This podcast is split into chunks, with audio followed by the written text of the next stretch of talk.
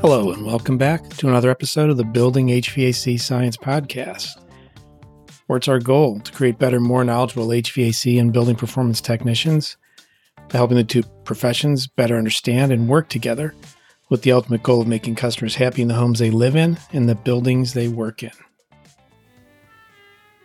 He blinded us with science. Science. Science. Science. Actually, he spends a lot of time illuminating us with the details about building science. Join us as Allison Bailes, a well known troublemaker and general pain in the asterisk, shares with us in this podcast the career path that led him to form the Energy Vanguard. You see, a vanguard is a group of people who are at the forefront of a new movement or idea. They are the innovators and pioneers who are pushing the boundaries of what is possible. And yes, Allison's business, the Energy Vanguard, is that it moves the art and practice of well applied building science forward by providing excellent HVAC design services, training, an awesome blog, and an awesome or newsletter, and more recently, a book. That's right, a book. The book is titled A House Needs to Breathe, or Does It? And that book, which we discuss in the podcast, is now available at TruTech Tools. There's a link in the show notes. From the author, again, another link, and on Amazon if you'd like, although Allison says the paper's not as nice is the book you can get from TruTech or from the author himself. It's a very well written book describing the basic science of residential buildings. And while it describes what is right, cautions on what is wrong, a few myths do get busted along the way, which is always a good thing. Be sure you catch the discussion in this podcast of the COVID risk reduction measures put in place at the Building Science Summer Camp Symposium in 2022.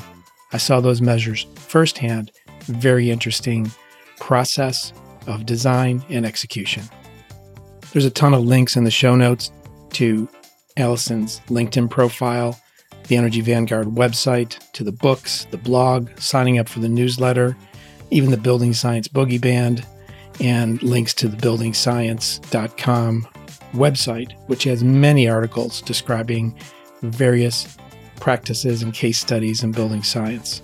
There's also a link on how to build a Corsi Rosenthal filter box, sometimes also called a Comparetto cube. Okay, let's get on with the discussion with Allison Bailes and see if he's blinding us with science or illuminating with it. Welcome back, Allison. Thank you. Good to be talking with you again, Bill. Yeah, and it's so nice you had a chance to visit in person here recently. Allison, why don't you tell us about your road trip, book tour, conference agenda lately? Sure. I left home Sunday. I am doing a book tour in the Northeast in the US and Canada.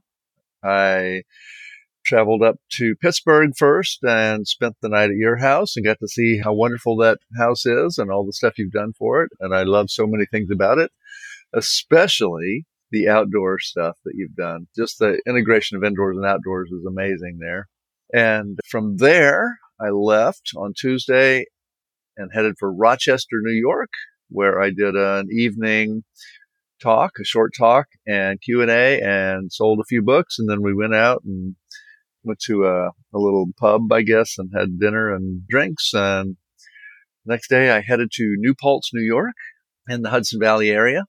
There I got a tour of an incredibly nice, high performance multifamily building called Zero Place. Near net zero, I, don't know that they have achieved net zero yet, but they're pretty close. It's a really amazing building. And then the next day, yesterday, I did a day long workshop on building science. I covered as much of my book as I can in, in one day and left. And right now I'm sitting in an Airbnb in Worcester, Massachusetts tomorrow I head to Westford, Massachusetts, not far away, and begin Building Science Summer Camp there. It's my favorite event of the year. Monday, I, I get to do a book signing there. So, um, looking to sell more books at summer camp. And then after that, I head up through Maine and into Nova Scotia, where I'm doing a couple of events, a day long private training for a company, and then an evening talk like I did in Rochester. And from there, back home. So we jumped right into your agenda, but listeners may not be familiar with who you are. So we need to lay the foundation. That's a good thing to do when you build something, right? Yes, absolutely. So my name is Allison, Allison Bailes. Energy Vanguard is my company. I started in 2008.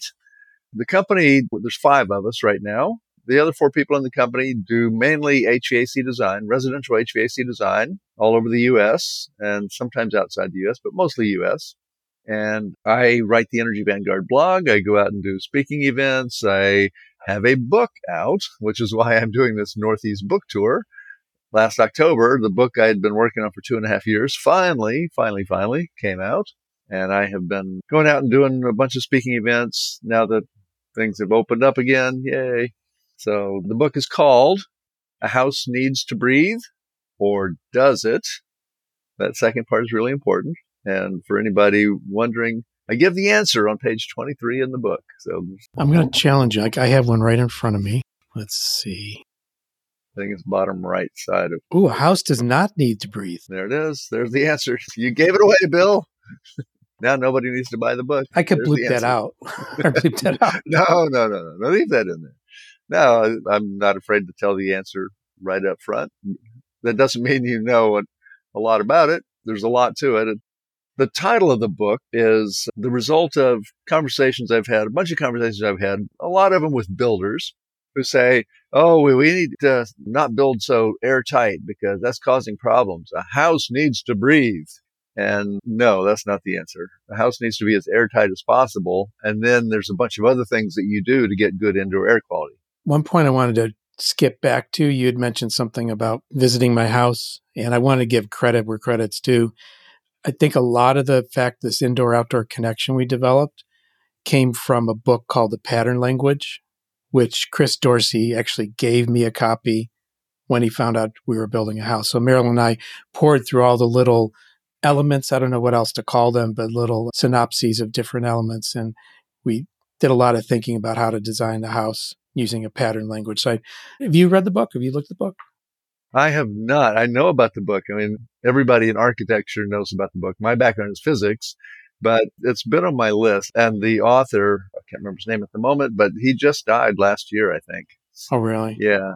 Alexander, Christopher Alexander, Alexander Christopher. I don't know. I think it's two first names or two last names. Yeah. Just on that physics, you said you come from the world of physics. I'm sure that helps with the physical parameters of construction, airflow, heat movement, moisture, that kind of thing.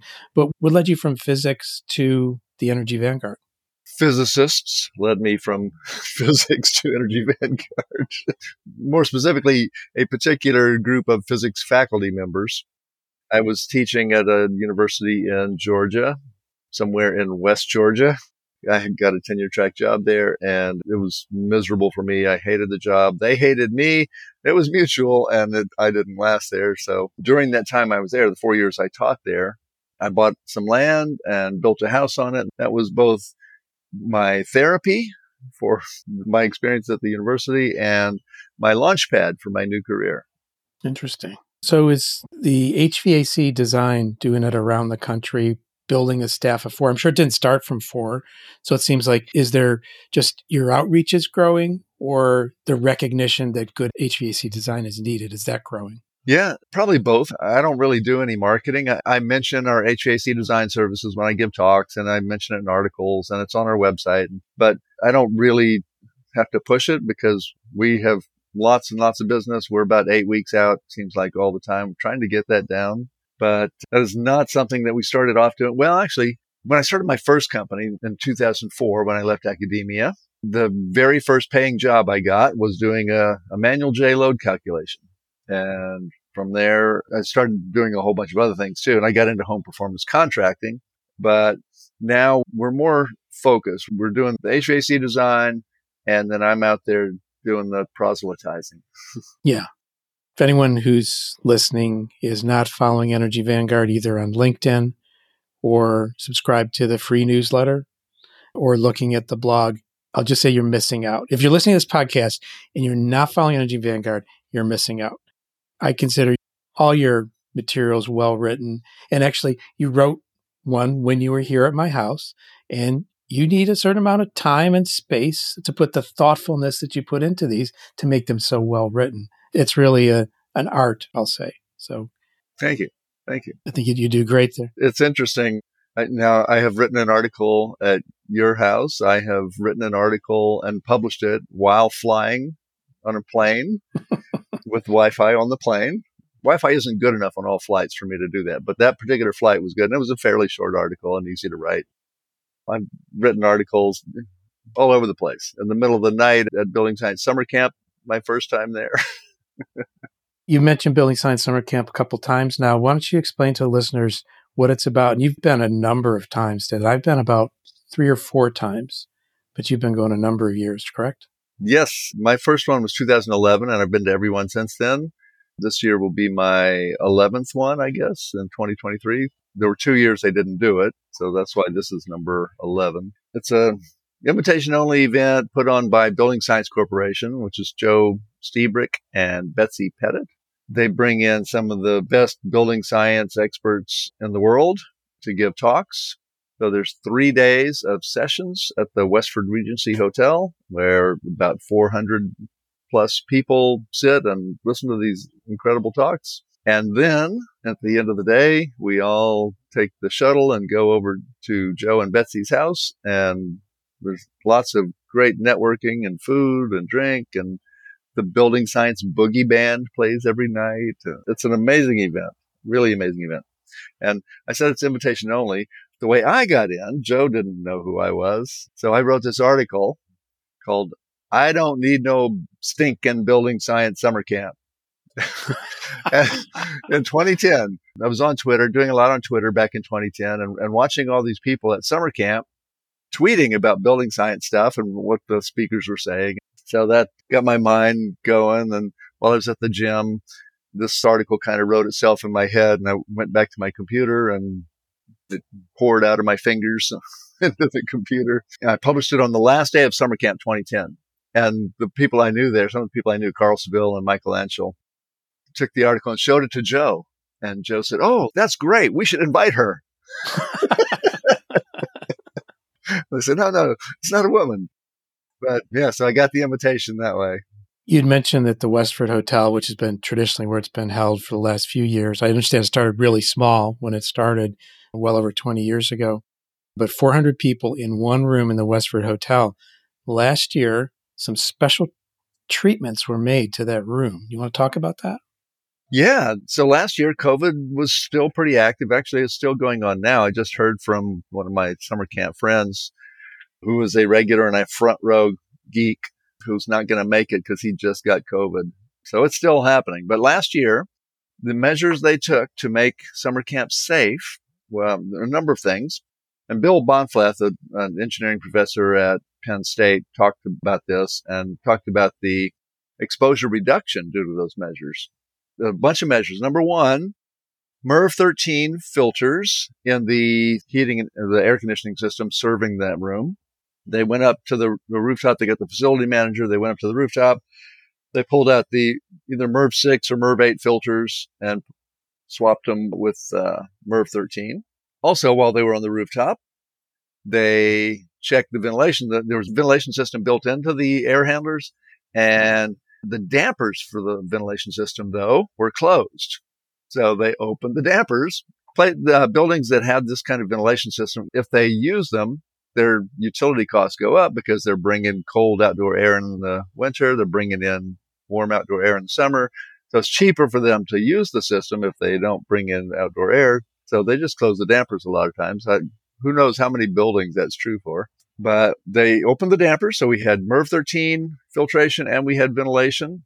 And then we also had in the rooms, we had three Corsi Rosenthal boxes, which are portable MERV 13 filtration devices made with a box fan and four MERV 13 filters and some tape and some cardboard. and last year at the conference, I gave a talk on that particular device, the Corsi Rosenthal box, a portable DIY MERV 13 box fan air cleaner. the long, more descriptive name for it. And then another measure they had was upper room UVGI. UVGI stands for ultraviolet germicidal irradiation. I think they had five of them in the room. And so ultraviolet light, it's high energy radiation, can zap viruses and bacteria, deactivate them, kill them. And that happens in the upper room because for a lot of these kinds of devices, you don't want them exposed to people because it's bad for people. So that's aimed at the upper room, high ceilings, but the air is circulating. So you're zapping the stuff in the upper air. It circulates. And so it cleans the overall air. And the result of this is that there were no reported cases of COVID coming from people in that room. So it worked. That was August of 2022. Yep. August of 2022 last year. And one of the big takeaways from that is for me, things always sink in a little deeper when I keep thinking about them and working with them. And Bill Bahnfleth's talk especially got me thinking about this and realizing I sort of knew it, but I understood in a new way from what he said that indoor air quality is a layered approach. You need a bunch of different things. It's not just ventilation. A lot of people think, oh, we want, we want good indoor air quality, so we need ventilation. Well, yeah, that's part of it. And one reason people think that ventilation is the absolute top thing you can do for good indoor air quality is we have this saying, which is a really important saying, build tight, ventilate right. And it sounds like that's the only two things we need to do, air tightness and ventilation. But no, we also need good filtration that can remove a lot of the particles and that can reduce the need for ventilation sometimes. You have to be careful with that. And we want source control. That's probably the most important thing. Try to keep bad stuff out of the air to begin with. In fact, Joe Lstiburek wrote an article, ooh, probably a decade ago, classic article of his. I highly recommend anybody interested in the stuff to go read it. It's called First Deal with the Manure and then Don't Suck. the deal with the manure part is source control. And he wrote that because there's this quote from the 19th century by this German guy. And it says, if there's a pile of manure in the room, don't try to solve the problem with ventilation. Remove the pile of manure. Pretty classical thinking there. Yeah. You mentioned something a, a couple minutes ago. Who knows how many buildings have these issues with ventilation? Actually, you do because you carry something with you. Well, I do. It's it's behind me on the table over there. I have a little Aranet 4 carbon dioxide monitor and I take it with me in when I go on planes, when I go to airports, when I go to conferences, when I go to restaurants. I don't do it as much as I used to because things have calmed down a little bit, but I still do. And, and I've got it on this trip. So one thing I'm finding is that it measures three things. It measures temperature, relative humidity, and carbon dioxide in the air. The carbon dioxide level is that number is not the number. It's not the carbon dioxide in the air that you need to worry about. The carbon dioxide number just tells you how good the ventilation system is, how much air exchange there is happening with outdoor air, in between indoors and outdoors. And if the carbon dioxide level is high, that means you're not getting enough air exchange for the number of people in that space. So you could bump that up higher, but it doesn't mean that you have really bad indoor air quality because you could have good source control. So the load of pollutants is really low to begin with. So there's not as much need for dilution with outdoor air. The temperature and relative humidity part are important as well. So I've been staying in hotels on my book tour I'd stayed at your house one night, but the night before that, I was in a cheap hotel in West Virginia. The last two nights, I was in better hotels in Rochester and the Hudson Valley area. The cheap hotel in West Virginia, the carbon dioxide level got up to over 1500 while I was sleeping. It started high and it got higher while I was in that room. The other two hotels, carbon dioxide level stayed between 700 and 800 all night long. So that tells me that their ventilation system is exchanging air because I'm in the room breathing the whole time, exhaling carbon dioxide, and yet the CO2 level stayed relatively low, below 800, which is good. I was going to say, this is in comparison outside the good aspect. I just brought up a graph here of atmospheric CO2 from 1960 to 2020. And you probably know the levels or your guess, but I'll just read them off the screen. 320 parts per million. It used to be in 1960. And in 2020, it's about 410. Yep. So that's as fresh as air can get from a CO2 perspective, generally speaking. Yeah, that's a very good point. So when you're talking about the levels, 400 ish is your baseline now. You're not going to go lower than the outdoor level that's the minimum you're going to see inside is if you've got lots and lots of ventilation. Like on a day when you have the windows open, you're going to be same as outdoor levels. Yeah. And you mentioned 1960, 320. That's about when I was born. So I was born when the CO2 level was about 320 and now we're pushing 420 now. And of course it goes up and down. Everything is always changing. The other thing I want to say about that, there's the cheap hotel with the high CO2 at night and then the better hotels with the low CO2 at night. But there's one thing that they all three had in common that I could read on my Aranet monitor. And that was the relative humidity. Seems like very few hotels know how to do humidity control. The cheap hotel got 77, 78% relative humidity. It was bad. But the other two, the nicer hotels were still uh, close to 70%, about 70%. Seems like very few hotels know how to do humidity control well. Those are the kind of things that you talk about in your book. Going back to your book, I'm just going to read like a couple chapter headers here is understanding moisture. And then one of the subtopics is the story of peeling paint, the direction of moisture flow. This is where I encourage people to take a look at the book. You sell it directly from your website? We sell it directly from our website, but TruTech Tools also has some copies. So anybody listening to this podcast, I encourage you to go to TruTech Tools and buy a copy if you're interested. They've got it for sale and they can, and they are amazing at shipping. You order today, it's going to go out very soon. Yeah. Usually if it orders in before 2 p.m., it goes out that day. But to kind of bring it back to this isn't just theoretical. This is very practical. The advice given in the book. There's a lot of great photographs of real world applications. And can I say how to do things wrong and how to do things right both ways? Yeah, I don't just sell the bad stuff. I don't just sell the good stuff. I want people to see. And I've got some before and after pictures in there too, like in chapter 11 on how to integrate control layers with the building enclosure properly. There's a section on attic knee walls. And one of the Energy Vanguard newsletter subscribers and blog readers sent me some pictures of his house and the before and after pictures that he did. So he's got these attic knee walls separating conditioned space on one side and unconditioned attic on the other. And the floor joists going under that knee wall were wide open. So that means the hot attic air in summer can get right under that floor and make it very hot in there. A radiant floor. yeah. You don't want a radiant heated floor in summer though.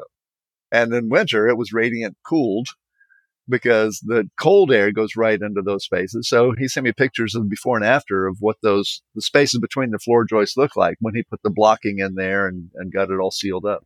And it's really about understanding the flow of energy, heat, and moisture. That's the subcontext to almost all of this. Yep. Chapter five is Building Science 101, where I talk about those three flows. Ham, heat, air, and moisture. Ham. Yep. Need some ham. And then we also know that naked people need building science.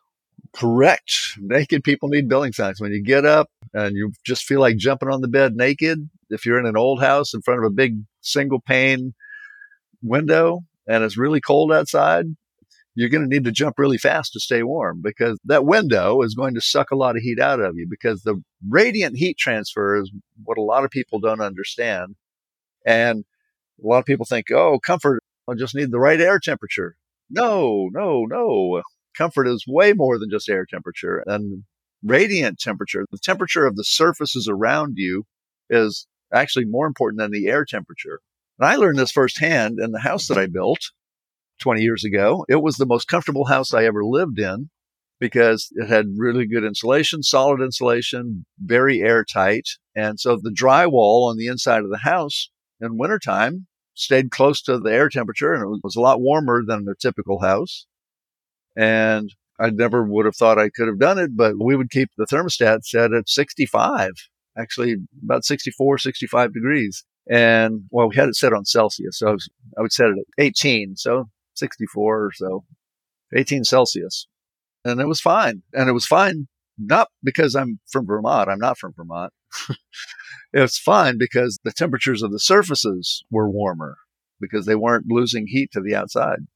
I'll make the assertion that a lot of HVAC contractors who are building science curious listen to this podcast. And I'll say that understanding the fundamentals and the examples of which you show in this book can help them understand solving problems that their customers will present to them. Do you have any examples of that where sometimes I think Jim Bergman calls it geez, like system fixation, that it's all about just the plant that cools, heats, and dehumidifies the air. But when you think more broadly, go ahead. Yeah. So when an HVAC technician gets called out for a house with a heating or cooling problem, yeah, there is a fixation on the equipment and they'll check the refrigerant and look at the capacitor and all the stuff around the equipment. But sometimes the equipment's fine. It's working perfectly. The problem is on the other side of the air handler in that crawl space, the place where they didn't go, there's a duct that's been disconnected. It fell off. Maybe a raccoon knocked it off or something. Who knows? But disconnected ducts are very common. So that's one example. And so many problems are related to airflow. Sometimes it's just low overall airflow because there's lots of resistance in the duct system. And there's lots of resistance because the duct system wasn't really designed. It was just thrown together and they used a lot of bad fittings. The ducts are too small for the airflow and they end up with lots of problems. So somebody who understands airflow and duct systems can spot that kind of stuff. And going beyond that, it's not always just the distribution side either.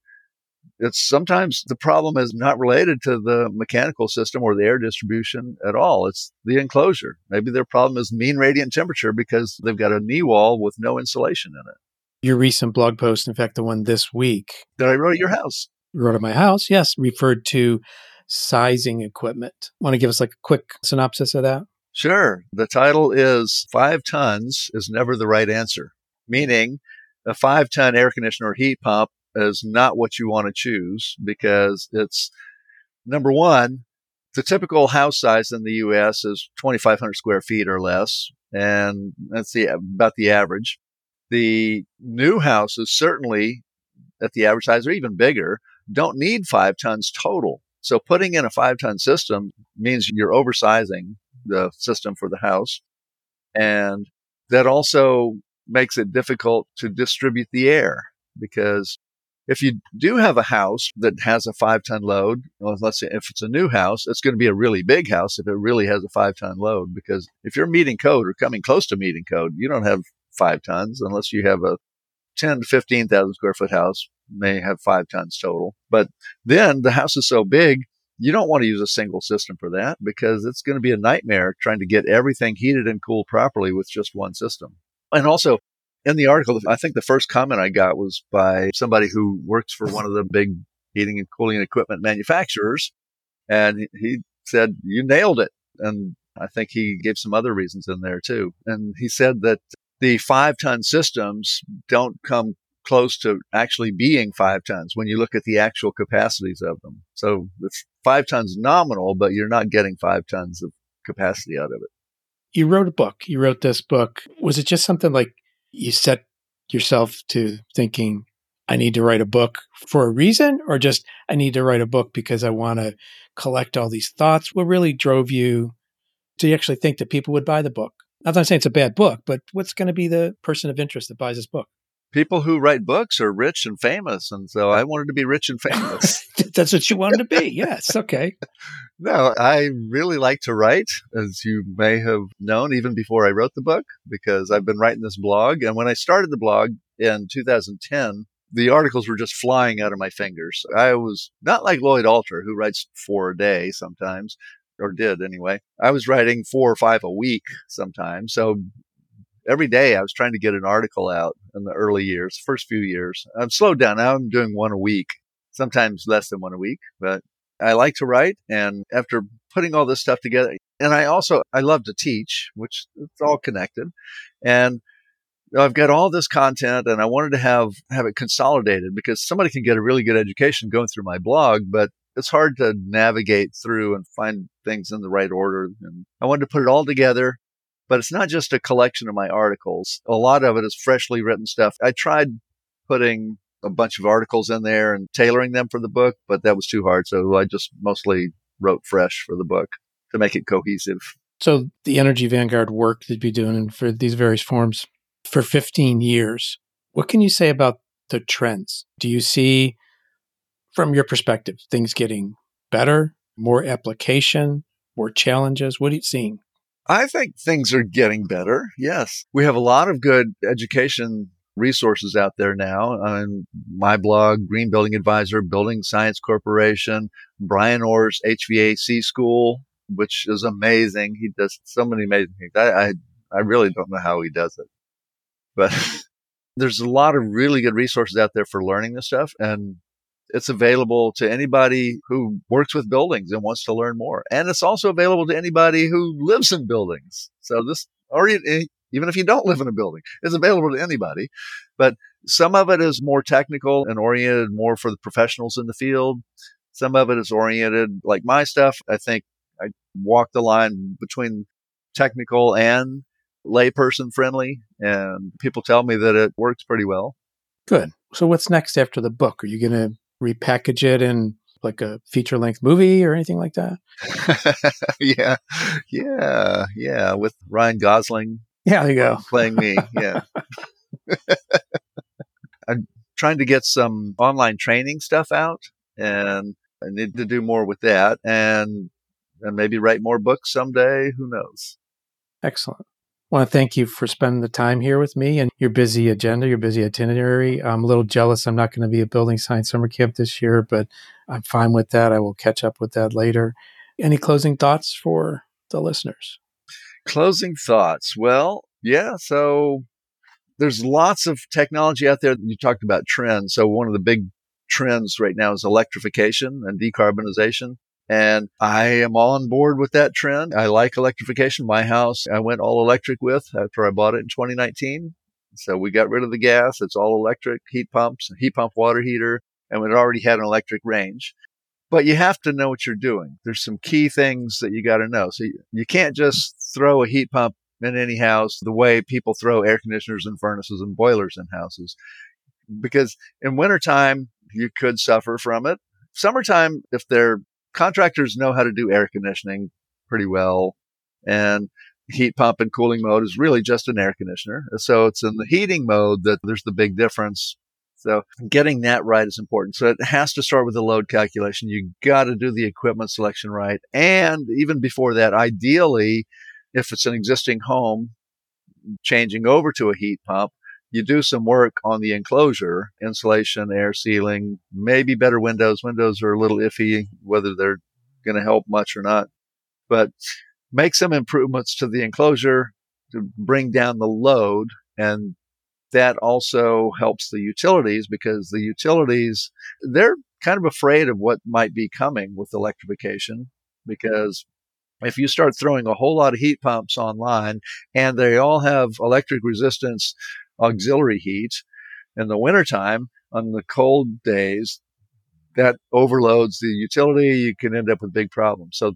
put the insulation and air sealing in and improve the house first that reduces the load of heating and cooling you need, which also reduces the electrical draw from the utility. So, do you get into the cutover point between heat pump and resistance? Do you talk about that in the book or in your blog at all? I do. There's an appendix with more information about heat pumps. And the reason that's an appendix is because when I was putting together a list of words for the index, I looked for balance point in the book and I couldn't find balance point anywhere. So I said, holy moly. And it was too late because we already had the layout done. I couldn't go back and put it in the chapter without incurring a lot more cost and a big delay.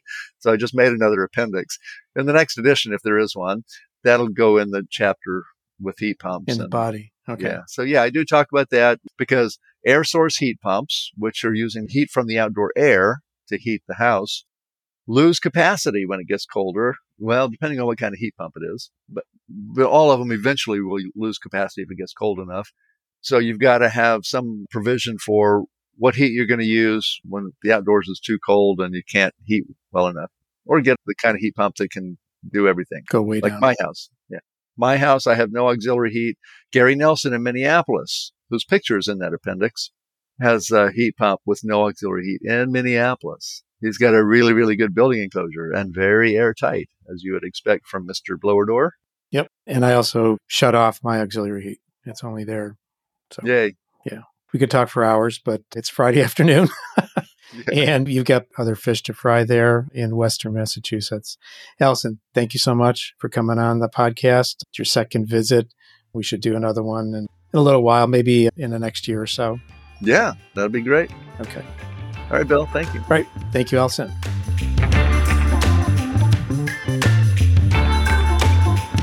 Thank you for listening to this podcast where Allison Bailes shines some light on the science of building science for residential construction. There's a lot of other great trade related resources and influencers out there, including the HVACR School, HVAC Shop Talk, Stephen Reardon, HVAC Reefer Guy, Tool Pros, Service Business Mastery, Quality HVAC, HVAC Overtime, HVACR Videos, HomeDiagnosis.tv, AC Service Tech, Measure Quick, and the misfits of HVAC. I also host the Res Talk podcast, We can learn more about energy efficiency, residential energy efficiency, and the HERS rating process. If you like what you heard today and not yet subscribed, please consider doing so by hitting the subscribe button in your podcast app. You can also follow Building HVAC Science on Facebook by just typing Building HVAC Science. Or you can follow us at TruTechTools.com and here's a special offer code HVACBS for a nice discount on the products we sell at TruTech Tools. If you want to reach out and get in touch, you can contact me at marketing at TruTechTools.com.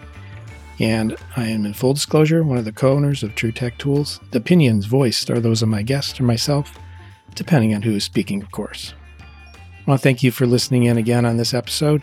Hopefully, you're enjoying the content, and we'll keep on producing more and more on the Building HVAC Science Podcast. Take care.